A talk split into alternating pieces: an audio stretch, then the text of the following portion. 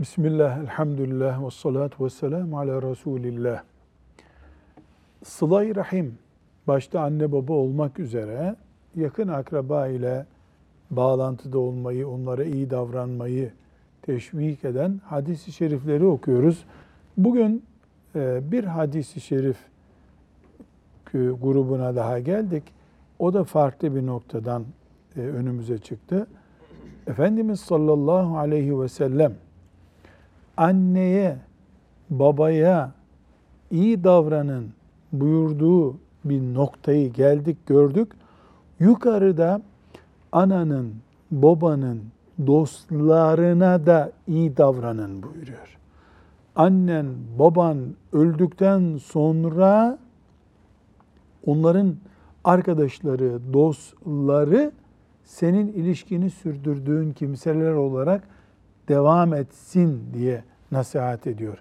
Bundan da anlaşılıyor ki Resulullah sallallahu aleyhi ve sellem Efendimizin şeriatı sadece anneye babaya iyi davranmakla bizi bir kenara itmiyor. Anne ve babaya onların dostlarına varıncaya kadar iyi davranmayı emrediyor.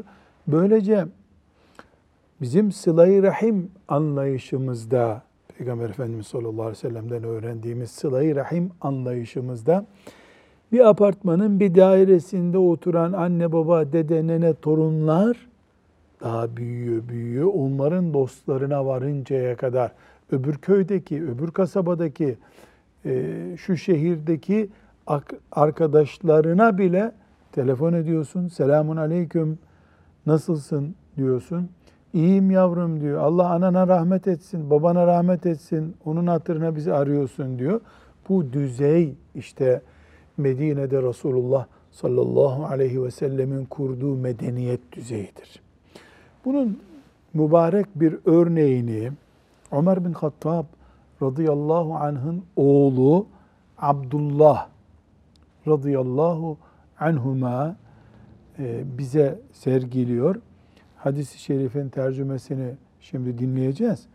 E, olay şu, e, arkadaşlarıyla beraber Abdullah İbni Ömer bir yere giderken bir bedevi görüyorlar. Bedevi sahrada yaşayan, şehirden uzak bir miktarda tabi şehir kültürü olmayan, kaba ve fakirce bir insan anlamına geliyor. Bedevi görüyorlar. Abdullah İbni Ömer bindiği eşeğini ona hediye ediyor. Başından da sarığını çıkarıp al bunu da diyor, hediye ediyor. Ee, ben özet olarak anlatayım. Bir sahabinin kafasından bir sarık kolay kolay çıkıp başkasına verilmez. Basit bir namaz takkesi vermiyor. Başındaki sarığı çıkarıp ona sarıyor. Ee, ondan sonra yanındakiler Abdullah'a diyorlar ki radıyallahu anhuma ya bu bedevinin teki buna bir beş kuruş versen teşekkür eder giderdi. Yani abarttın sen bunu. Hem bineğini verdin hem de sarığını verdin.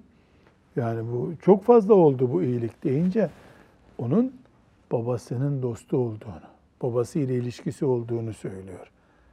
Yani Ömer ölmüş, gitmiş. Seneler sonra onun oğlu sahabi ama onun oğlu babasına günün birinde selam vermiş birisinin hatırını sayıyor. Belki de tek binek vasıtası olan hayvanını ona hediye ediyor. Sarığını verip iltifat ediyor. Bu sahneyi şimdi Enayetullah Hafız okusun, e, dinleyelim. Tercümesinde İbni Ömer'in yaptığını görelim. Sahabi farkını anlayalım. İbn Ömer radıyallahu anhuma'dan rivayet edildiğine göre Peygamber aleyhisselam şöyle buyurdu. En makbul iyilik baba dostunu koruyup gözetmektir. Ad, Abdullah İbni Dinar'dan rivayet edildiğine göre Abdullah İbni Ömer radıyallahu anhuma şöyle dedi. Bedevilerden biri Abdullah İbni Ömer'le Mekke yolunda karşılaştı. Abdullah İbni Ömer ona selam verdi. Kendi bindiği eşeğe onu bindirdi ve başındaki sarığı da ona verdi. Abdullah İbni Dinar sözüne devamla dedi ki, biz İbni Ömer'e Allah iyiliğini versin. Bu adam bedevilerden biri. Onlar aza kanaat ederler deyince bize şunları söyledi. Bu zatın babası, babam Ömer bin Hattab'ın dostuydu. Ben Resulullah sallallahu aleyhi ve sellemin şöyle buyurduğunu duydum. En makbul iyilik baba dostunun ailesini koruyup gözetmektir.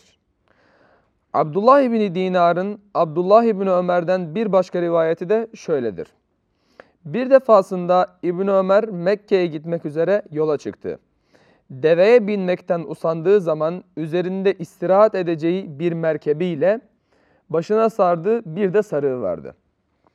Bir gün İbn Ömer eşeğin üzerinde dinlenirken bir bedeviye rastladı. Ona sen falan oğlu falan değil misin diye sordu. Adam evet deyince eşeği ona verdi ve buna bin dedi. Sarığı da ona uzatarak bunu da başına sar dedi.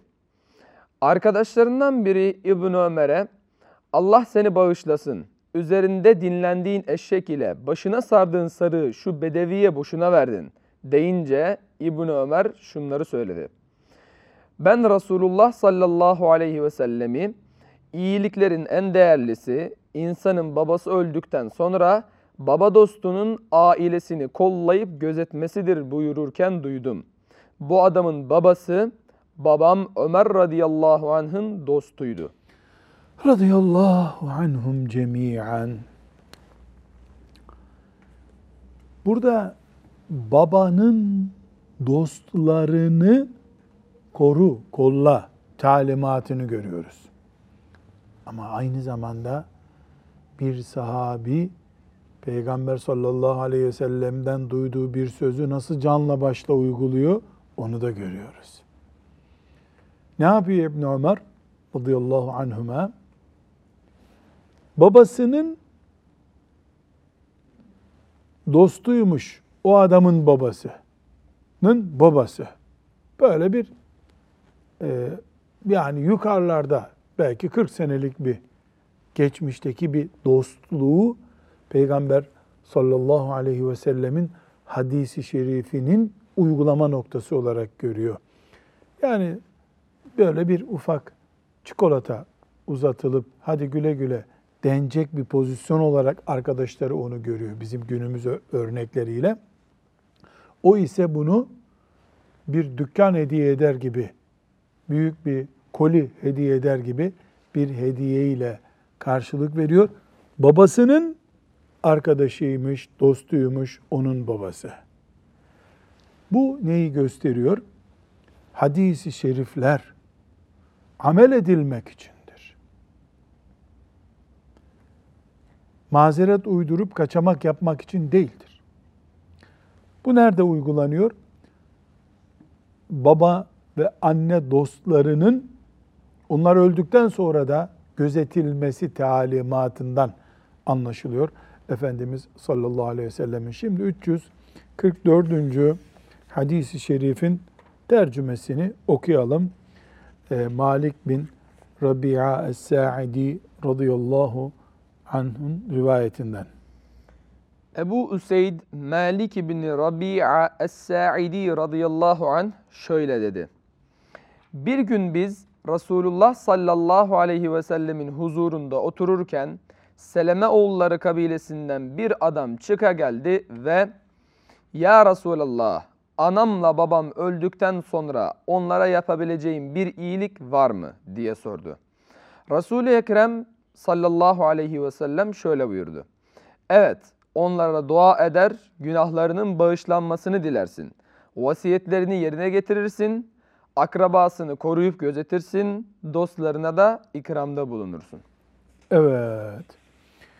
Önce şu e, Malik bin Rabia Es-Sa'idi radıyallahu anh isimli sahabiden söz edelim. Bu hadisi bize aktaran sahabi. Allah ondan razı olsun.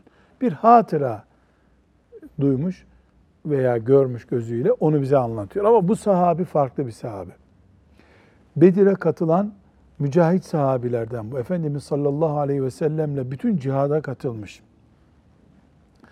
Bu sahabinin bir hatırası var. E, vefatından önce e, gözleri kör olmuş. Ama olmuş. Bunun gözleri kör olduktan sonra da Osman radıyallahu anh şehit edildi. Ama bu Medine'de de Osman radıyallahu anh şehit edildi. Şöyle bir yorumu var. Salih Efendi yani Müslüman bu kadar olur ya. Sahabe böyle bir adam denir diyor. Osman şehit edildi diye haber duyulunca ellerini kaldırmış. Allah'ım sana hamd ederim. Kullarından birisine indireceğin bir fitneyi görmeden önce gözlerimi aldın da böyle bir belayı görmedim ben demiş. Yani Osman'ın öldürüldüğü bir dünyada iyi ki gözlerim kör benim de böyle bir belayı gözlerimle görmedim. Fitneye karşı, bir müminin öldürülmesine karşı içindeki hassasiyeti gösteriyor. Bu sahabi Bedir'e katılanlardan birisi. Gençler buna herhalde işte Bedir'de melekler indi filan. Var ya ayette melekler önce 3000 melek iniyor. E, melekler Bedir'de müşriklerle savaşıyorlar. Bu demiş ki bir gün benim gözlerim şu anda görse siz beni Bedir'e götürseniz melekler hangi e, köşeden çıktı onu da gösteririm size demiş. Bu gözlerim onu gördü ama şimdi bir şey görmüyorum demiş. Yani belki de Allah bilir ya Hasan Hocam. Yani o melekleri öyle gözleriyle gördüğü için erken yaşta da gözlerini kaybetti. Radıyallahu anh. Ee, bu o melekleri görme sahnesi son gününe kadar hiç gözünden kaybolmamış demek ki. Hadis-i şerifte Efendimiz sallallahu aleyhi ve sellem anneye babaya iyiliği onlar öldükten sonraki günlere taşıyor dedik. Ve burada bir sahabi bu e, Malik radıyallahu anh'ın rivayet ettiği hadiste bir sahabi geliyor. Anam babam öldü. Şimdi ne yapacağım ya Resulallah diyor. Efendimiz ona ne buyuruyor? Onlar için dua edeceksin. istiğfar edeceksin. Ya Rabbi anamı babamı mağfiret buyur. Rabbena gfirli ve li valideyye ve lil mu'minine yevme yekumul hisab diye namazda okuyoruz. Bu o dua mesela. Bunu bu niyetle de okumak lazım. İki, vasiyetlerini yerine getir. Vasiyetini yerine getireceksin. Üç, akrabasını koruyup gözeteceksin. Dört, dostlarına ikramda bulunacaksın. Annen filancalara çay içmeye giderdi. Orada bir teyze vardı. O teyze de ona çay içmeye gelirdi. Annen öldükten sonra da sen o teyzeye bir paket çay götüreceksin. Annenin hatırasına. Ana babanın ölüm yıl dönümünde şöyle bir okutma yapma. Mesela ölüm yıl dönümünde mevlüt yapmak mı çok değerli anne babanın hatırası yaşasın diye onların dostlarına, helal bir dairedeki dostluklara tabi e, yön vermek mi daha iyi inayetullah hafız? Hangisi daha iyi? İkincisi. Neden ikincisine karar verdik? Allah'ın emrediyor çünkü. Çünkü bu şeriatımızın emri. Öbürü mubah bir iş de olsa kendimizin e, çıkardığımız. Mesela anne babanın veya bir tanesinin ölüm yıl dönümünde e, bir büyük hayvan kesip onu pişirip fakir fukaraya dağıtsan sevap değil mi bu? Sevap olmasına sevap. Ama hangisi daha sünnete uygun? Bu hadisi şerifteki uygun. Öbürü de sadaka olduğu için sevap şüphesiz. Ama biri fiilen emrediliyor, böyle yap diyor. Babanın camiye giderken uğradığı bir bakkal amca vardı. Sonra siz taşındınız oradan. Bakkal amcanın orada dükkanı kaldı ama siz başka semtte oturuyorsunuz. İnsan 3 sene, 5 senede bir gidip o bakkala uğrayıp rahmetli babam buradan hep oturur namaza giderken bir 5 dakika mola verirdi. Oradan bakkala uğrayıp ben filancanın çocuğuyum deyip o hatırayı tazelemeyi de ne yapıyor şeriatımız? Teşvik ediyor. Neden? İnsanlar bir ölümle beraber dostlukları, muhabbetleri bir günde bitirmesinler diye. Nesilden nesile Müslüman sosyalleşme, Müslüman muhabbet nesilden nesile taşınsın istiyor. Burada elbette her zaman yapılabilir bir şey mi bu? El- Yapılam, yapılabilir bir şey değil. Neden yapılabilir bir şey değil? E neticede o nene mesela öldü. Mahremiyetten dolayı yanına girip çıkamayabilirsin. Telefonla idare edersin. Telefonuna bakmıyordur. Ya da o rahatsız oluyordur senin gelip gitmenden bir sebeple. Yani ama imkan olduğu sürece yapıyorsun. Neden? Resulullah sallallahu aleyhi ve sellem e, iki çizgi çiziyor. Anne babaya itaatten sonra bir, arkadaşlarıyla sürdür bunu diyor. Öldükten sonra da sürdür diyor.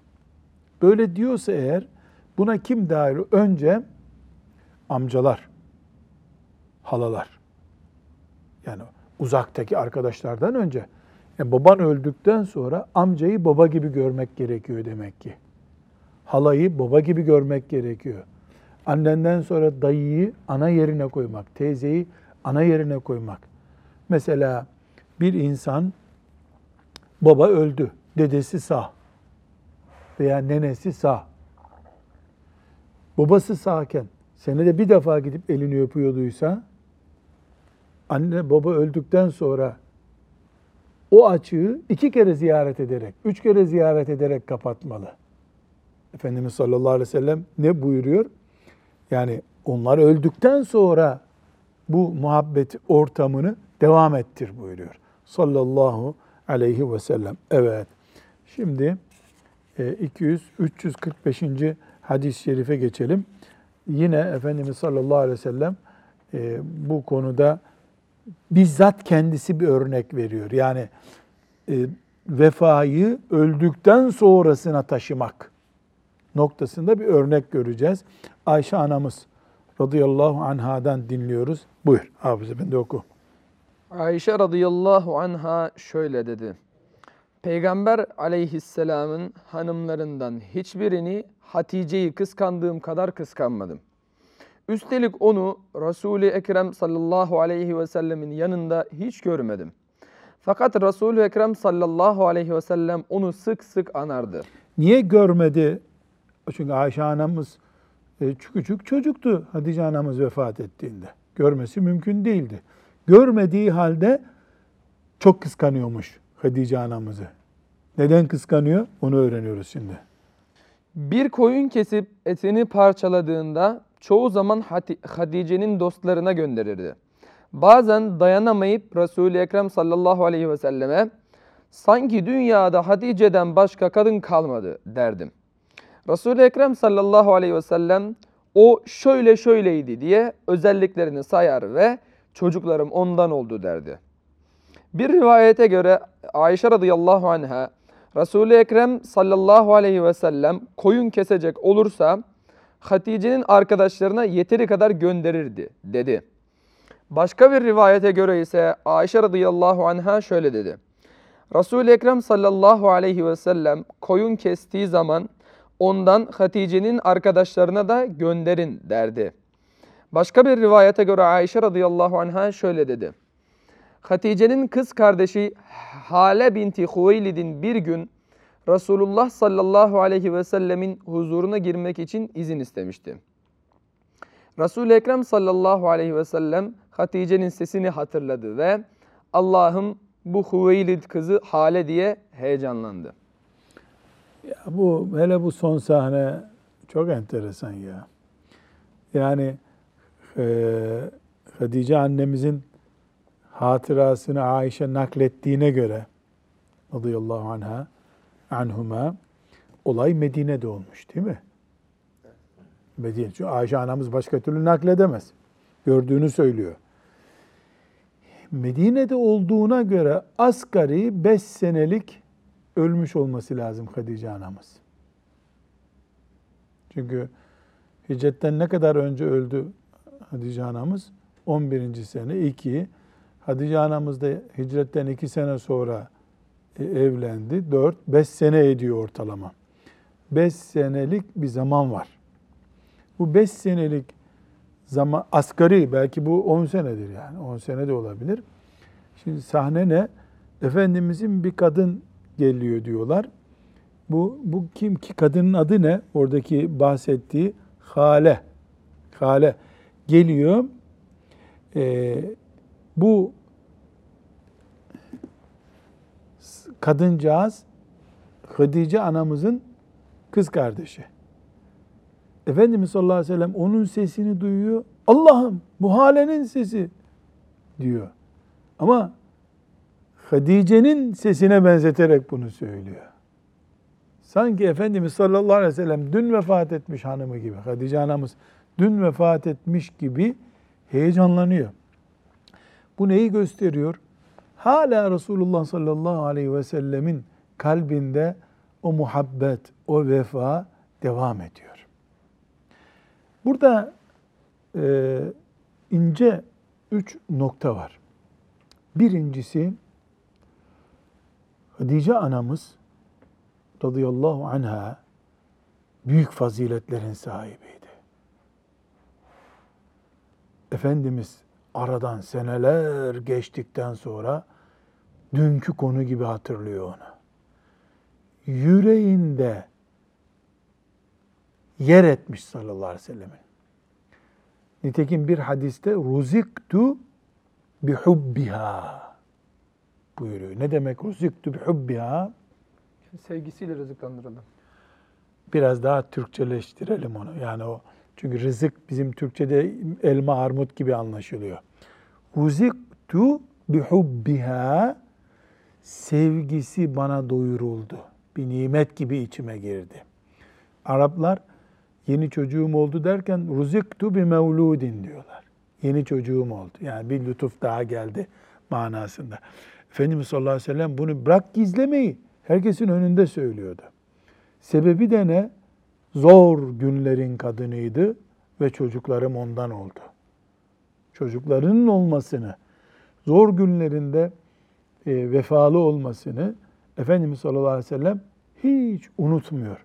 Tabii ki Hatice anamızın imanı, ilk iman eden olması, Efendimiz sallallahu aleyhi ve sellem'i hiç yalnız bırakmaması, ilk namazı Efendimizle kılması gibi sayılamayacak kadar faziletleri var. Onlar hiç e, konuşmaya gerek yok. Ama bu hadisi şerif bariz bir şekilde Hatice anamızın faziletini, üstünlüğünü, seyyidetül alemin, bütün alemlerin efendisi bir kadın olduğunu gösteriyor. Asiye anamız ve Hatice anamız tartışmasız iki büyük kadın. Meryem validemiz de buna dahil, Fatıma annemiz de dahil. Ayşe anamız ve diğerleri de ümmehatül müminin, bütün kainattaki müminlerin anası olduğu için, Peygamberimiz sallallahu aleyhi ve sellem iman eden bütün müminlerin anası. E, ayet nasıl? Ve ezvacuhu ummeha onun hanımları onların analarıdır. Dolayısıyla annenin normaline e, biz bu kadar büyük değer verirken bir de Peygamber sallallahu aleyhi ve sellem dolayı anamız olduysa zaten o anamızdan daha ana bizim için gibi oluyor. Hatice annemizin faziletini bu hadisi şerifte gördük. İkinci mesele zaten sallallahu aleyhi ve sellem Efendimiz vefayı, vefakarlığı en iyi taşıyan insandı. Ama bunu hanımı üzerinden burada bir kere daha görüyoruz. Unutmuyor. Seneler geçiyor. Beş sene, on sene geçti belki. Bir koyun kesiyor. Zaten koyun olsun olsun on kilo bir et gelecek ondan. Ondan bir bacak Hatice'ye değil. Hatice'ye gönderse zaten eşi mecbur gönderecek. Hatice'nin bir arkadaşı var filan yerde. Yaşlı bir teyze. Ona bir but gönderin buyuruyor. Bu hadis de zaten buraya niye girdi? Hani ana baba vefat ettikten sonra e, insan onun dostlarını da korumalı vefakarlık gereği. Efendimiz sallallahu aleyhi ve sellem de ne yapıyor? Hanımını bizzat Hatice anamızı yakınlarını tanıyor işte. Hale mesela onun kız kardeşi anlıyor ki bu geldi seviniyor, mutlu oluyor. Ona bir hediye gönderiyor. Onun hatırı için e, mesela belli şeyleri görmezden geliyor. Müsamahalı davranıyor. Bu ikinci noktada Efendimiz sallallahu aleyhi ve sellem burada vefakarlık, kadir şinaslık örneği oluyor bize. Halbuki bunu Efendimiz sallallahu aleyhi ve sellem böyle yapmasa da kimse ondan bir şey beklemezdi. Onun ümmetinden olmak Hadice'ye veya bütün yakınlarına yetmişti. Ama bize örnek oluyor. Üçüncü noktada Hadice anamız Allah ondan razı olsun eşsiz bir dünyanın yeri yani seyyidetül alemin bütün kadın dünyasının efendisi. Ahirette köşkleri belli bir makamın sahibi evlendiğinde ya 39 ya 41 yaşındaydı yani 30 yaşında değildi evlendiğinde Efendimiz sallallahu aleyhi ve sellem ondan önce evliydi dul kalmıştı. Bir daha evliydi ondan da dul kaldı. Efendimiz sallallahu aleyhi ve sellemin hanımı oldu. İnsanlığı mükemmel, imanı mükemmel, Peygamber sallallahu aleyhi ve selleme vefası, sadakati mükemmeldi. İlk iman eden kadın, ilk Efendimizin kendisini çıkardıktan sonra yeryüzünde ilk defa La ilahe illallah Muhammedur Resulullah diyen kadın o. Hiç bunun tartışılacak bir tarafı yok. Ama kadınlık olarak bir numara değil. Bedensel yapı itibariyle. Buna rağmen Hadice anamızı Ayşe anamız ne yapıyor? Kıskanıyor. Niye kıskanıyor? Sık sık Efendimiz sallallahu aleyhi ve sellem Hadice ah Hadice vah Hadice. Hadice şöyleydi, Hadice böyleydi diyerken bundan başka bir kadın olarak üzerine alınıyor. Radıyallahu anhuma cemiyen. Buradan da ne çıkarıyoruz? Efendimiz sallallahu aleyhi ve sellem de ne bu ya bu kadar abartma bu işi demiyor. Çünkü bu bir tabiidir. Çocuk çocuğu kıskanır, kadın kadını kıskanır, zengin zengini kıskanır, siyasetçi siyasetçiyi kıskanır. Ama mümin hududullahı aşmaz. Kadere isyan etmez ama kıskanır. Genç bir kadın, hatta ne diyor Ayşe anamız bir keresinde? Ya Resulallah o ihtiyar kadını ne anıp duruyorsun burada biz gençleriz diyor. Efendimiz sallallahu aleyhi ve sellem de Hatice anamızın faziletlerinden söz ediyor. Bu doğal demek ki. Resulullah sallallahu aleyhi ve sellem fıtri bir hayat yaşadığı için, yapmacık bir hayat yaşamadığı için e, bu olayda Efendimiz sallallahu aleyhi ve sellem'in gözü önünde olduğu halde vay bu iman suçudur, ahlak suçudur demedi. Tabii karşıladı bunu. Bundan da üçüncü dersi kendimize çıkarıyoruz bu hadisi şerifte. 346. hadisi şerif bu babın son hadisi şerifi. Bunu da okuyalım. Bunda da çok güzel ders var. Enes İbni Malik radıyallahu anh çok tatlı bir hatıra naklediyor. Dinleyelim.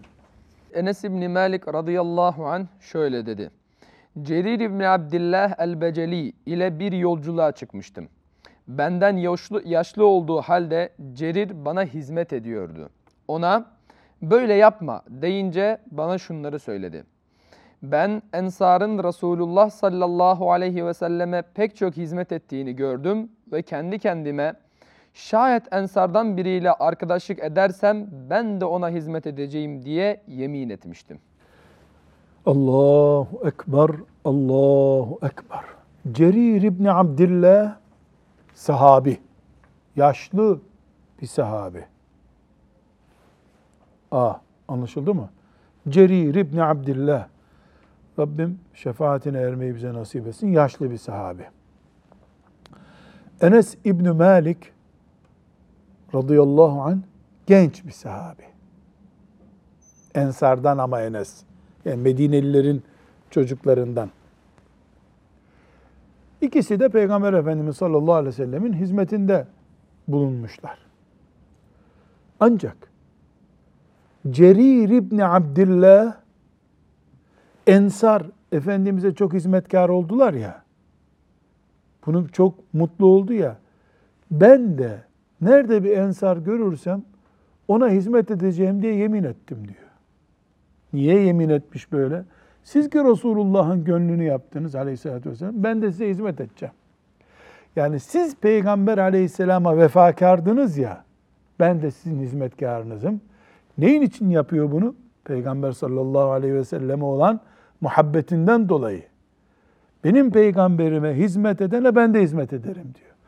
Bir günde yolculuğa çıkıyorlar Enes İbni Malik'le. Çünkü Enes alim. Enes ondan daha alim. Enes'in suyunu, abdestini getiriyor. Hayvanına binmesini yapıyor. O da utanmış. Yaşlı bir sahabi olarak yapma böyle demiş. Yemin ettim yapacağım demiş. Ama niye yemin etti? Çünkü Ensar Resulullah sallallahu aleyhi ve selleme hizmet etti. Ben de onlara hizmet edeceğim. Buradan ne çıkardık biz? Vefa anlayışını, Cerir İbni Abdillah radıyallahu anh'ın vefa anlayışını, Peygamber sallallahu aleyhi ve selleme siz hürmet ettiniz, benim gözümde hürmete layıksınız. Şimdi buradan e, Enes'ten de ne anlıyoruz? Ondan daha yaşlı birisinin ona hizmet etmesini istemiyor. O da bir ayrı beyefendilik tabii. O da ayrı bir nezaket. İkisi de böyle tartamıyor. Biri bir güneş gibi, öbürü başka bir güneş gibi tavır sergiliyorlar. Çünkü Enes anlıyor ne yapmak istediğini onun. Ama o ne yapıyor? Yapma böyle diyor. Sen yaşlı adamsın. Yok. Ensar. O değil. Ensar Resulullah sallallahu aleyhi ve selleme hizmet etti. Onlardan biri de Enes tabi. 9-10 sene Efendimiz sallallahu aleyhi ve sellemin e, ufak tefek hizmetlerini gördü bir de- delikanlı çocuk olarak. Birinci bundan şöyle bir hüküm çıkarıyoruz. Demek ki dinimizde büyüye, yaşça büyüye saygı göstermek diye bir şey var. Enes'in tavrından o çıkıyor. İki, ashab-ı kiram Allah onlardan razı olsun mütevazi insandılar. Mütevazi idiler. Yaşlı belki e, Cerir İbni Abdillah e, kaç yaşındaydı bilmiyoruz. Ama Enes'le arasında bir 15 yaş fark olduğu kesin. Mesela Enes o günler 45 yaşındayız. O 60 yaşındaydı. O haliyle gelip ona hizmet etmek istiyordu. Kaynak başka ama sebep ne? Vefakarlığa vefakarlık yapacaktı. Bu ashab-ı kiramın genel karakteri. Sadece bir tek örnek değil tabi sahabenin Allah onlardan razı olsun e, bu vefakarlığı, kadir şinaslığı bir, beş, on yerde değil. Yani siret kitapları e, onların bu muhteşem e, vefakarlıklarıyla dolu. Allah onlardan razı olsun. Burada tabii ki söylemeye gerek yok. Ensar diye bir grup var bu dünyada. Ensar. Ensar kime diyoruz? Peygamber Efendimiz sallallahu aleyhi ve sellemi Medine'ye davet edip iman ederek orada onun hizmetini gören Medineli Müslümanlar. Bir de kim var orada? Mekke'den gelen muhacirler var. İkisinden, Mekkelilerden ve Medinelerden ilk İslam devleti kuruldu ama bu ne sayesinde oldu? Medineliler evlerini, topraklarını, bahçelerini Resulullah sallallahu aleyhi ve selleme ve diğer sahabilere açtılar. Böylece İslam'a beşik oldular. Efendimiz sallallahu aleyhi ve sellem 10 sene onların yanında kaldı. 10 sene hizmetini gördüler. Canla, malla, vefakarlıkla, her şeyle hizmetini gördüler. Onun için hubbul ensari Bukhari'de Ensar e, minel iman ve buğduhum Minel nifaki. Muhteşem bir hadis. Ensarı sevmek imandandır. Ensara nefret taşımakta münafıklıktır diyor Efendimiz sallallahu aleyhi ve sellem. Niye? Ensar blok olarak Resulullah sallallahu aleyhi ve sellemin yanında durdular. Efendimiz de onların bu konumunu Allah'ın tabii ki muradı ile kıyamete kadar bizim ensarı sevmeye mecbur olduğumuz şeklinde yönlendirdi. Bu hadisten bunu çıkıyoruz.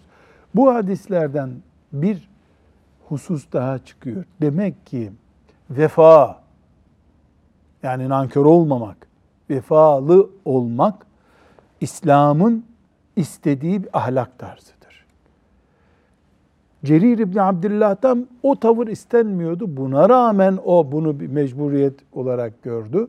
Efendimiz sallallahu aleyhi ve sellemin Hadice'ye olan vefasından ve benzeri genel olarak görüyoruz ki vefa bir lüks değil. Yaparsan çok iyi olur. Yapmasan olmaz değil. Yaparsan vefalı mümin olursun. Yapmazsan vefası eksik mümin olursun. Ama bir eksikliğin olur. Ahlakınla ilgili bir artı ve eksiklik bu. Bu e, hadislerin toplamından bir ince ayar daha çıkarıyorum ben. Bunu özet olarak şöyle diyorum. Mesela burada Hatice anamızın e, bir koyun kesilince hatırlanması, Cerir İbni Abdillah'ın Enes İbni Malik radıyallahu anhuma'ya hizmet etmek istemesi, Efendimiz sallallahu aleyhi ve sellem'in ashabının mesela Abdullah İbni Ömer'in babasının dostunun dostuna böyle bir yaklaşımı, işte çıkarıp sarığını ona hediye etmesi, bunların hepsinden ne anlaşılıyor? Sosyal ilişkilerimiz, dindarlığımızla ilgili bir konudur. Bunlar çünkü sosyal ilişkiler. Ömer'in arkadaşının hatırası diye bir şey, yani baba dostu diye bir şey kavram.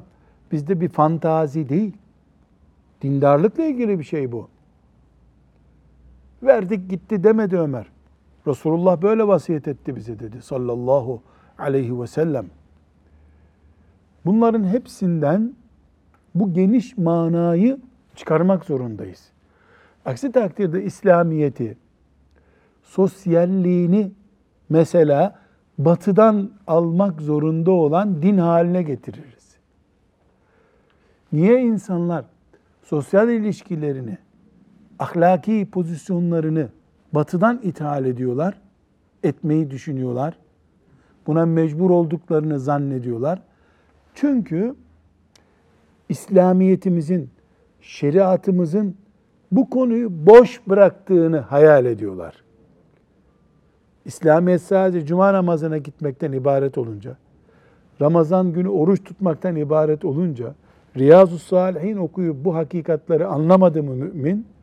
Müslüman ne demek? Cuma kaçırmaz, yaşlanınca sakal bırakar, alkol kullanmaz. Bu demek değil. Yaşlanınca bir de hacca da gider. Bu İslamiyet değil ki. İslamiyet'in önemli parçaları bunlar. İslamiyet'in bir de sosyallik boyutu var. Bak ne diyor? Babamın dostluğuyla ilgilenmemi peygamber bize vasiyet etti diyor. Hatice bana çocuk verdi diyor. Ben ona vefakar davranmam. Allah ha, hale gelmiş diyor. Hale gelmiş diyor. Mutlu oluyor.